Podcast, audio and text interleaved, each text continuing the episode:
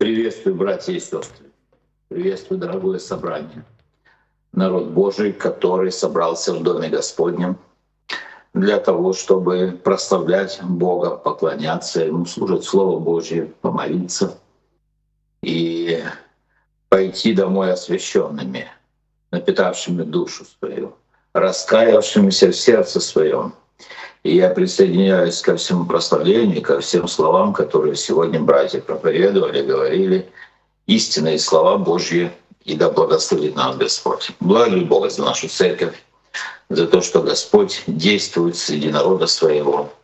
И Он, как мы слышали сегодня, дает нам все потребное для жизни и благочестия. Очень важно иметь потребное не только для жизни, но и для благочестия перед нашим Господом.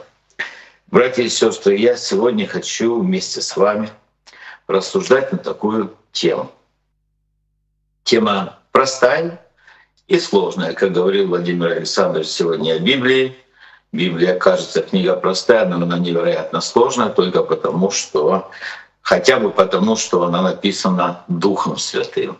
На протяжении веков разные люди писали, писали об одном и том же, не зная друг друга, возможно, и не читая друг друга, но Господь вдохновлял, и мы сегодня читаем и соображаем духовное с духовным.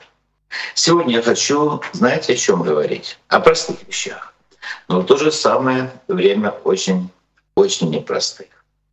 Я хочу сегодня говорить о том, как важно нам молиться друг за друга. Как важно, когда кто-то молится о нас. Скажу о себе, я очень благодарю Бога всегда за всякого человека, который молится обо мне. Мне очень приятно, когда в собрании у нас я слушаю молитву, и Леонид Леонидович, и кто другой молится и упоминает мое имя. Я всегда благодарю Бога, как хорошо, как хорошо, когда вспомнили меня, мое служение, мою семью, мои нужды пред Богом. И я думаю, что я не исключение в этом случае. Каждый из нас, каждому из нас приятно, приятно, когда кто-то молится о нас.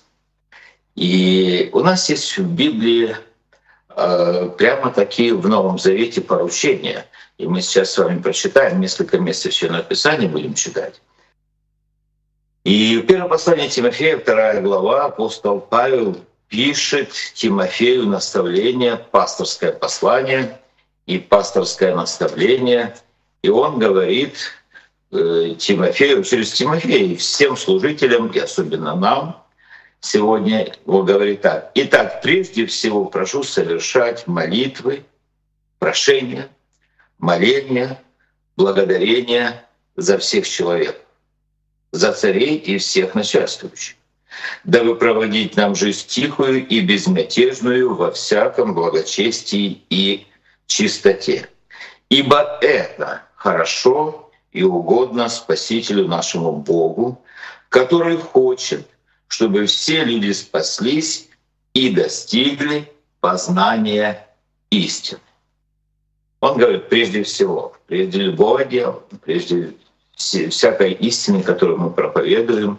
Он говорит, я прошу совершать молитвы, прошение, моление, благодарение за всех человеков, благодарить за всех людей, за хороших и плохих, за добрых и злых, за расположенных к тебе и не расположенных, говорящих о тебе хорошо, говорящих о тебе плохо. Благодарю Бога за всех. Дальше.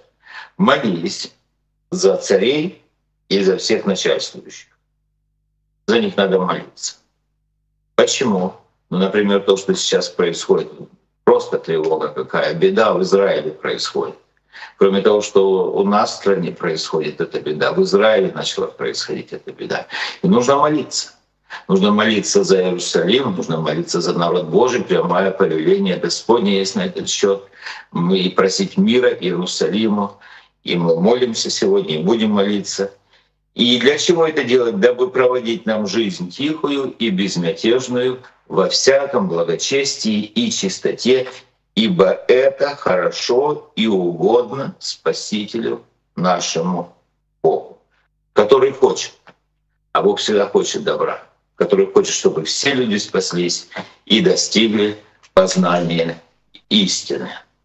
Мы, когда читаем в Ветхом Завете, был великий пророк Божий Самуил, и он также однажды сказал, первая книга Царств, 12 глава, 23 стих, он говорит, «И я также не допущу себе греха пред Господом, чтобы перестать молиться за вас, и буду наставлять вас на путь добрый и прямой». Это сказал пророк Божий Самуил. Это важные люди и важные наставления, но самый важный пример, дорогие друзья, это, конечно же, наш Господь и Спаситель Иисус Христос. И прежде чем мы будем читать ходатайственную молитву нашего Бога, это моя проповедь сегодня так и называется, молитва Бога Богу о нас. Молитва Бога Богу о нас. Я хочу рассказать, что не дали, не дали как сегодня, и у меня была встреча с братом и великим проповедником Евангелия, которому 22 декабря, если жизнь продлится, будет 93 года. Это доктор Мидерхут, пастор, проповедник. Я приехал к нему, его жене домой, и мы когда сели, и он говорит, рассуждали, а потом он говорит, я хочу помолиться. Я говорю, помолитесь, пожалуйста. Вы знаете, он начал молиться. Он начал молиться великой, сильной молитвой. Я прям, знаете, когда он молился, почувствовал силу в его словах, силу, великую силу. Он начал говорить, Господь, ты знаешь тех людей, которые сидят вот, вот в этой комнате, находятся. Ты знаешь наши сердца, ты всегда знал, ты знаешь наши мысли, ты знаешь вообще все о нас. И ты знаешь, что мы нуждаемся в молитве. Он начал молиться обо мне. И когда он молился, и вы знаете, это послужило основанием сегодняшней моей проповеди, причиной. Он молился о том, о чем даже я его не просил. Но как он знал, что я в этом нуждаюсь? Как он знал о том, что я нуждаюсь в мудрости, я нуждаюсь в здоровье, я нуждаюсь в благословении, я нуждаюсь, чтобы Бог умудрил в служении и в жизни. И он молился о церкви, молился о деле Божьем. Вы знаете, такие простые, но глубокие слова, они потрясли меня до основания души. И сегодня мы будем читать с вами Евангелие Иоанна, 17 глава. Мы, я вас дома попрошу, дома прочитайте всю 17 главу. Это первосвященническая молитва Иисуса Христа. Мы все не будем читать, и мы все это сегодня не закончим, потому что это большая тема. Если Господь даст жизнь, еще возможность продолжим завтра, вернее, продолжим следующее воскресенье или когда Господь позволит нам. А сейчас мы читаем с 9 стиха. Евангелие от Иоанна, 17 глава, с 9 стиха. Иисус Христос перед своими голговскими страданиями говорит такие слова в молитве. «Я о них молю». О ком о них? О детях своих, об учениках своих, о верующих, которые веруют в Него, то есть и о нас с вами. Он говорит, я о них молю. Не о всем мире молю. Мы слышим? Не о всем мире молю, но о тех, которых ты дал мне, потому что они твои. То есть Бог дал, Бог Отец дал ему тех, и они Божьи. И мы с вами Божьи дети, Божьи люди, мы Его творение. И все мое твое, и твое мое, и я прославился в них.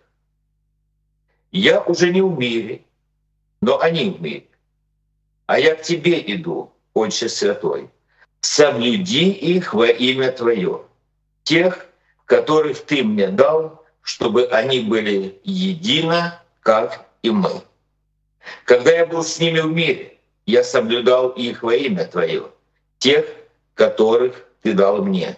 Я сохранил, и никто из них не погиб, кроме сына погибели, да сбудется Писание. «Ныне же к тебе иду, и сие говорю в мире, чтобы они имели в себе радость мою совершенную. я передал им Слово Твое. И мир возненавидел их, потому что они не от мира, как и я не от мира. Не молю, чтобы Ты взял их из мира, но чтобы сохранил их от зла. Они не от мира, как и я не от мира. Освети их истиною Твоей. Слово Твое есть истина. Как Ты послал меня в мир, так и я послал их в мир. И за них я посвящаю себя, чтобы они были освящены истиной. Не о них же только молю, но и о верующих в меня по слову их.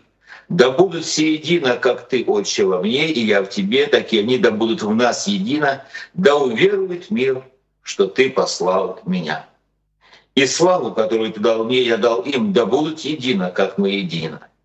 Я в них, и Ты во мне, да будут совершены воедино, и да познает мир, что Ты послал меня и возлюбил их, как возлюбил меня.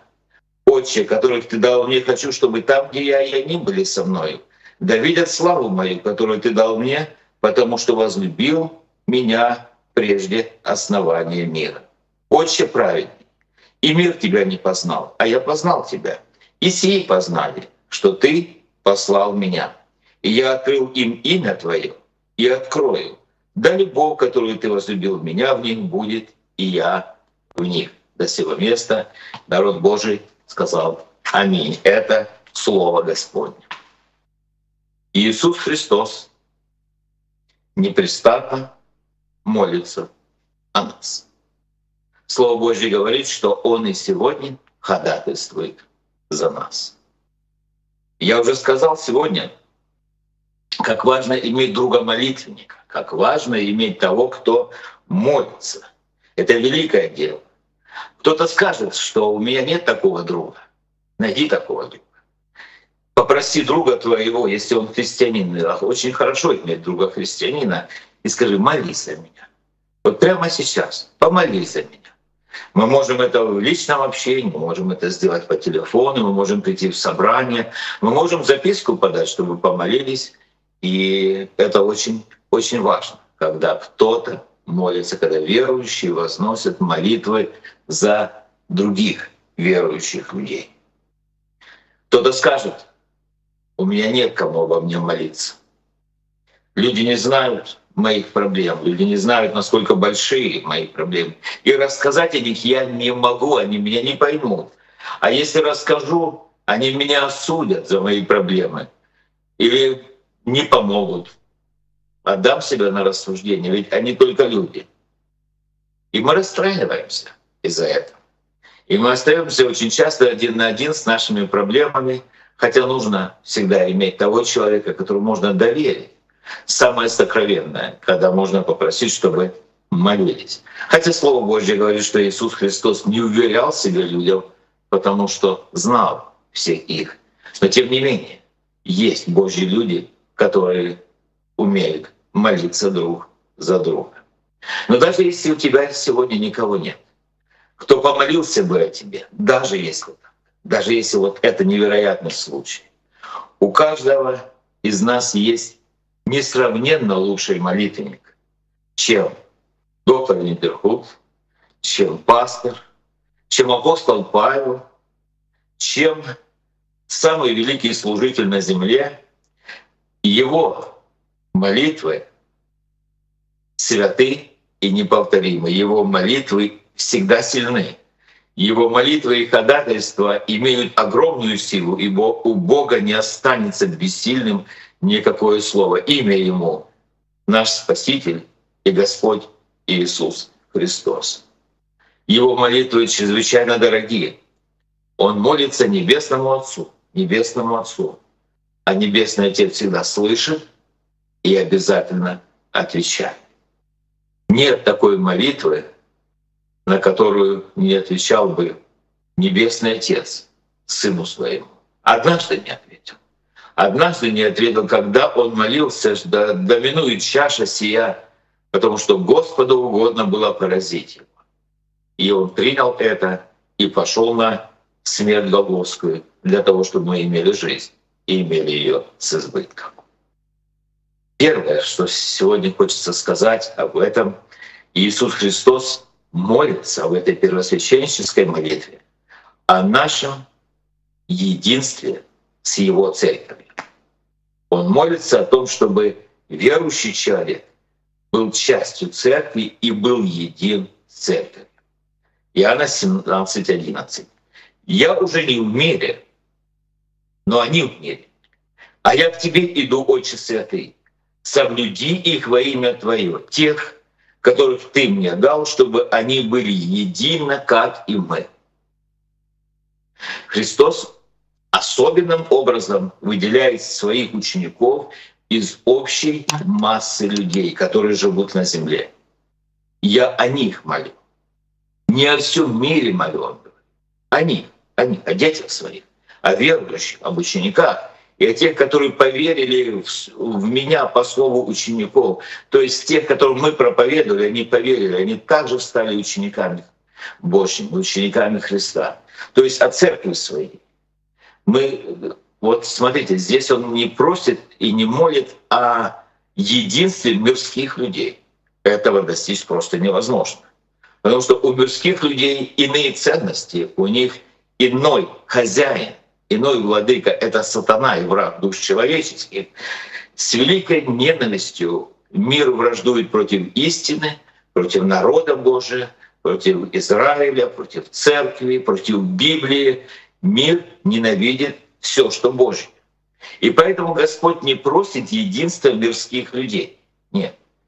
Потому что мир помешан на эгоизме, и ему, этому миру, который помешан на эгоизме, никогда не быть единым. Всегда будут войны, враждебные слухи, битвы, разногласия. И то, что мы сегодня видим, это происходит потому, что последнее время, и не только потому, что последнее время, потому что за этим, за всем стоит сатана и враг душ человеческих. Едиными могут быть только христиане.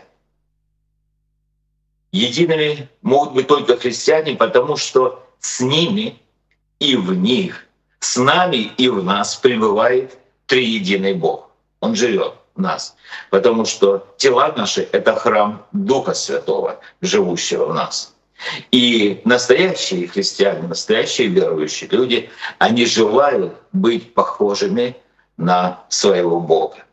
Отношения лиц Божественной Троицы удивительные. И послушайте, что Иисус Христос говорит в 10 стихе. Он говорит, «И все мое твое, Отцу он говорит, и твое мое.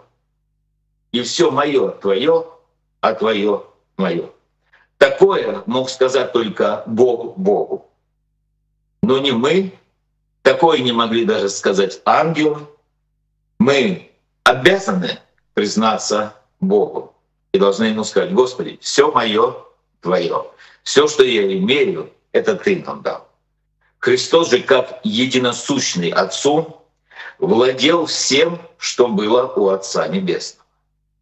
Он единосущный, и поэтому имеет все, что имеет его Отец Небесный. Вот в этом великом заявлении Иисуса Христа, а это великое заявление, по-настоящему великое заявление, раскрывается суть божественного единства. Между лицами Троицы нет никакой обособленности. Они живут, всегда, всегда были, всегда есть, всегда будут в вечном, нерушимом общении любви, чем владеет одна личность, владеют две других. Чем владеет Бог Отец, владеет Дух Святой, владеет Иисус Христос. То, чем владеет Дух Святой, владеет Иисус Христос, владеет Бог. Если кто-то имеет э, утешение, значит утешение приходит от всех троих, потому что это единый Бог. Это подобие благодатных отношений. Мы не часто говорим о Святой Троице. Это вот это подобное отношение, благодатных отношений Святой Троицы пережили верующие э, Первоапостольской церкви или Иерусалимской церкви после Дня Пятидесятницы, когда присутствие Бога мгновенно и могущественно наполнило их сердца. Каждый член церкви во взаимоотношении с другими верующими исповедовал божественный принцип «все мое твое и твое мое». И сегодня, когда я его слушаю, сейчас Леонид Леонидович объявлял. И кажется, простые вещи, да, э, он приглашает, приходите. И Бог благословил нас через добрых людей, через тех, которые пожертвовали средства. Вот продуктами питания. Приходите, независимо от пола, возраста, чего бы то ни было другого, без всякого, без всякого различия. Приходите, и мы поделимся, потому что мы хотим, как церковь, чтобы никто не имел никакого недостатка, несмотря на всякие трудности и особенности нынешнего времени. А когда мы смотрим на первоапостольскую церковь, какой дивной была ее жизнь. Никто не страдал от одиночества. Никто не терпел нужды. Никто не сидел без дел. Ленивых не было, бездельников не было. Послушайте, что говорит Слово Божье об этой церкви. Деяние 4 глава 32 по 35 стихи. У множества же уверовавших было одно сердце и одна душа. И никто ничего из имения своего не называл своим, но все у них было общее. Апостолы же с великой силой свидетельствовали о воскресении Господа Иисуса Христа. И великая благодать была на всех их. Не было между ними никого нуждающегося. Ибо все, которые владели землями или домами, продавали их, приносили цену проданного и полагали к ногам апостолов, и каждому давалось в чем кто имел нужду. И каждый брат говорил, все мое твое, все твое, мое. И люди делали так, чтобы не было нуждающегося, голодного. И сегодня, сегодня, если это истинная церковь, братья и сестры всегда заботятся о том, чтобы не было. Не было раздетого, не было нуждающегося, не было голодного человека. Никогда в истории церкви отношения верующих друг к другу не были так похожи, как на райские отношения, как вот тогда Первоапостольская церковь. И хотя теперь, конечно же, мы стараемся поступать так, но мы не можем, мы не можем все-таки похвалиться таким уровнем отношений, как в Первоапостольской церкви, но мы с вами должны признаться, и я хочу признаться, без церкви мы жить не можем. Без братьев и сестер мы не можем прожить. Дорогой брат и сестра, дорогой мой друг, Господь наш молился о том, чтобы мы, каждый из нас, мы всем сердцем приросли к народу Божьему. Чтобы мы не, даже не могли подумать, как я могу жить без народа Божьего. По Его молитве мы вошли в церковь. Мы нашли церковь. Церковь нашла нас, и мы вошли в церковь. И мы должны дорожить церковью не потому, что она безупречна. Не бывает безупречных людей, особенно на земле. В нашу церковь, как и в любую другую, никто не пришел с неба. В нашу церковь люди все идут из ада и направляются в небеса. И мы стараемся здесь жить и проповедовать то, что Бог говорит. Бог избрал церковь себе в собственность, чтобы она была свята и непорочна. Отвергать церковь — это значит отвергать самого Бога. Христос сказал, отвергающийся вас, меня отвергается, а отвергающийся меня отвергается пославшего меня. Евангелие Луки, 10 глава, 16 стих. Я еще раз прочитаю эти слова. Мы прочитываем их и иногда не придаем правильного полного значения. Он говорит, отвергающийся вас, меня отвергается. И отвергающийся меня отвергается пославшего меня. Вот почему просто уход из церкви нельзя считать личной проблемой человека. Просто какая-то проблема, какое-то психологическое несогласие или еще что-нибудь такое. Не сошлись характером, говорят сегодня. Так.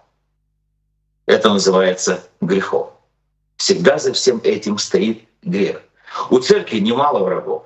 Да, немало врагов. Врата ада, так и написано, ведут каждодневную, ежеминутную войну против нее. Они изобретательны на зло, эти враги, которые выходят из врат ада, и врата ада направляют ее, так сказал, врата ада не одолеют ее, сказал Иисус Христос. Это значит, что эти врата ада атакуют церковь. Они предпринимают разные методы, разные атаки. Это гонения, это ереси, Это антихристианские идеологии, это что-то такое, что кажется святое, но по сути дела оно коррумпированное и абсолютно человечески мотивировано. Цель всего этого лишь одна — ослабить церковь, дискредитировать церковь, обезобразить ее облик, найти повод для злословия. Сатана знает, что если он дискредитирует церковь, если он будет удачен в этом, да, то э, люди могут не пойти в церковь. И э, я как-то читал один рассказ, ну просто это рассказ, аналогия или современная притча о том, как в аду силы зла совещались, как разделить очень хорошую церковь. Как разделить. Многие духи желали совершить эту работу, но их планы не получали одобрения. Наконец, свои услуги предложил дух гордости. И дух гордости и предложил свой план, и его план был воспринят на ура. Он сказал, он, он обратился к пресвитеру, к пастору, и он сказал, не кажется ли тебе, что в церкви не ценят твоих высоких дарований, не ценят твоих усилий, не ценят твоего дара учителя, дара, дара проповеди. Во время твоих проповедей спят, иногда отворачиваются, иногда не хотят слушать, да, и жалования тебе не платят. Не пойти ли тебе поискать другую церковь? И пастор старую душу. На этом дух гордости не остановился. Он пришел к регенту. И он пришел к регенту хора и говорит, ты достоин большего внимания, нежели получаешь. Не к лицу тебе трудиться с такими ленивыми и неспособными хористами. Ну, посмотри, какой ты способный, какой ты даровитый. Вот они же не такие, да. Реформируй, распусти хор, прогони этих, набери себя достойных. И развалился хор. За пастырем ушел регент, потерпели поражение другие служители, и некогда славная дружная община начала рассыпаться. Но это как бы э, литературное, литературное такое, э, один человек описал э, повествование о том, как, что бывает, когда дух гордости приходит и посещает цель. Когда люди не почитают один другого высшим себя, когда люди не смиряются, когда люди ищут плохое что-то в ком-то, забывая о себе, что нужно прежде вытащить бревно из глаза своего, прежде искать сучок в глазу брата своего. Разделенная церковь, разделенное общество — это больное, бессильное и умирающее общество.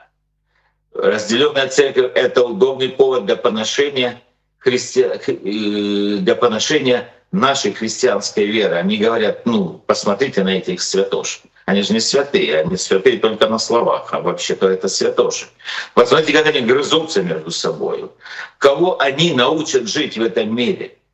И люди могут даже сказать, прежде чем нас обращать в свою веру, пусть они обратят в эту святую веру сами себя. Только в единстве, по образу Святой Троицы.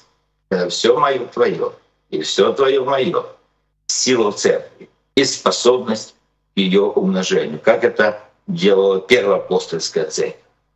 Если мы хотим способствовать росту церкви, развитию церкви, единству церкви, через молитву о ней нужно молиться о церкви. Через служение в ней нужно трудиться в церкви. И не только в ней, и для нее, то значит мы живем в духе первосвященнической молитвы Иисуса Христа. Если же, не дай Бог, через нас совершается разделение, или мы понуждаем кого-то к какому-то разделению, мы выполняем всегда волю сатаны. Никогда Господь не стоял за разделением. К сожалению, бывают люди, которые оправдывают разделение ради так называемой внешней святости. Они не интересуются тем, Познал ли человек Господа? И водим ли он Духом Святым?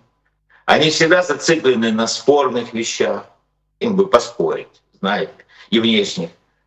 И вот в основе их так называемой, в кавычках, борьбы за святость лежат всегда неверные мотивы.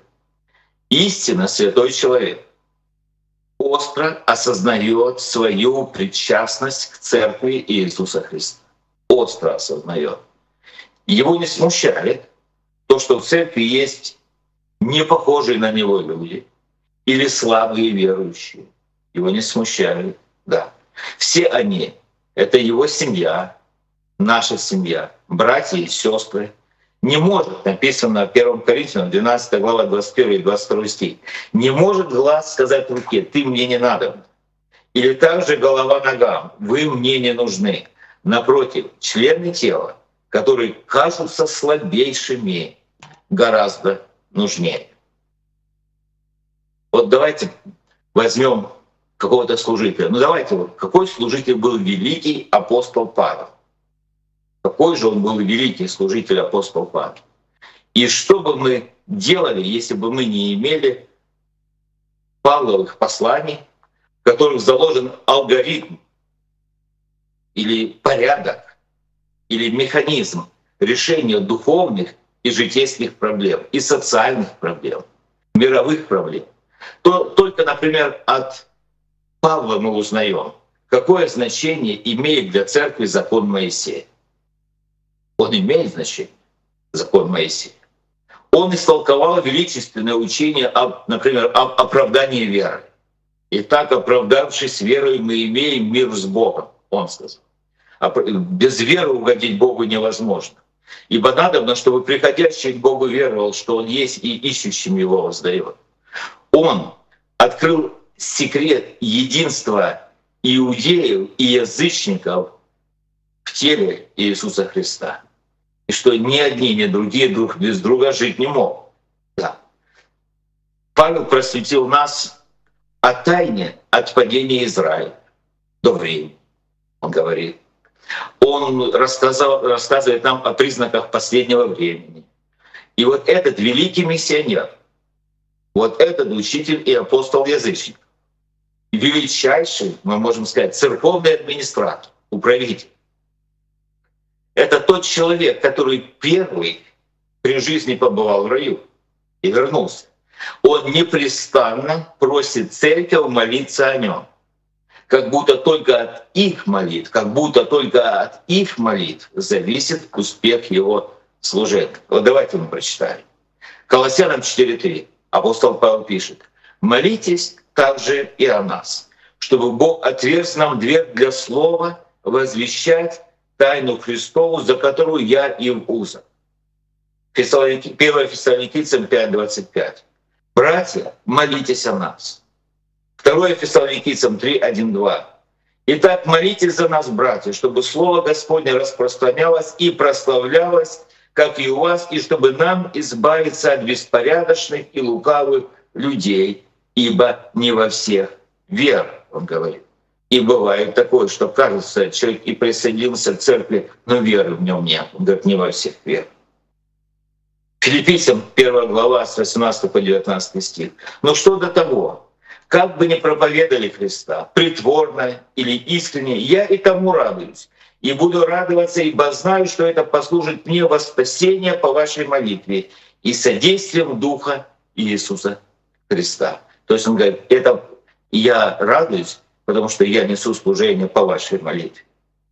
Филимон, послание к Филимону, э, там одна глава, 22 э, стих. «А вместе приготовил для меня и помещение, ибо надеюсь, что по молитвам вашим я буду дарован вам.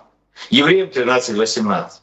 Молитесь о нас, ибо мы уверены, что имеем добрую совесть, потому что во всем желаем вести себя честно. Я хотел бы, чтобы мы сделали из этого практический вывод, дорогие братья и сестры.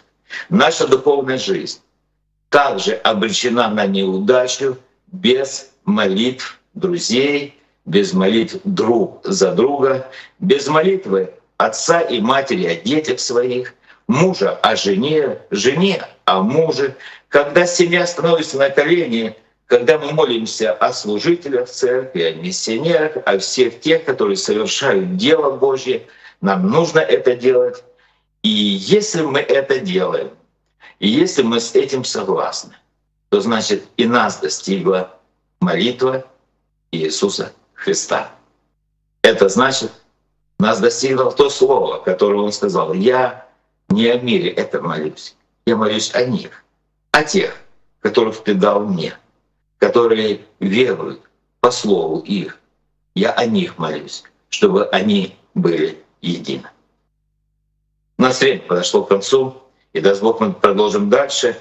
О чем молился Иисус Христос и о чем мы должны молиться, когда мы молимся друг о друге. Но это будет, наверное, даст Бог в следующий раз. А сегодня мы заканчиваем наше собрание, заканчиваем эту проповедь, и мы сейчас будем молиться.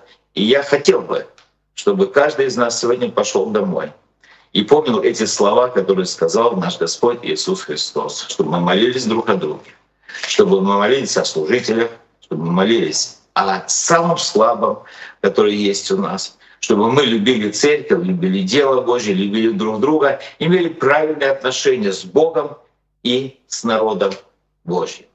И обязательно не забывайте молиться о тех, которые дороги вашему сердцу. Во имя Иисуса Христа.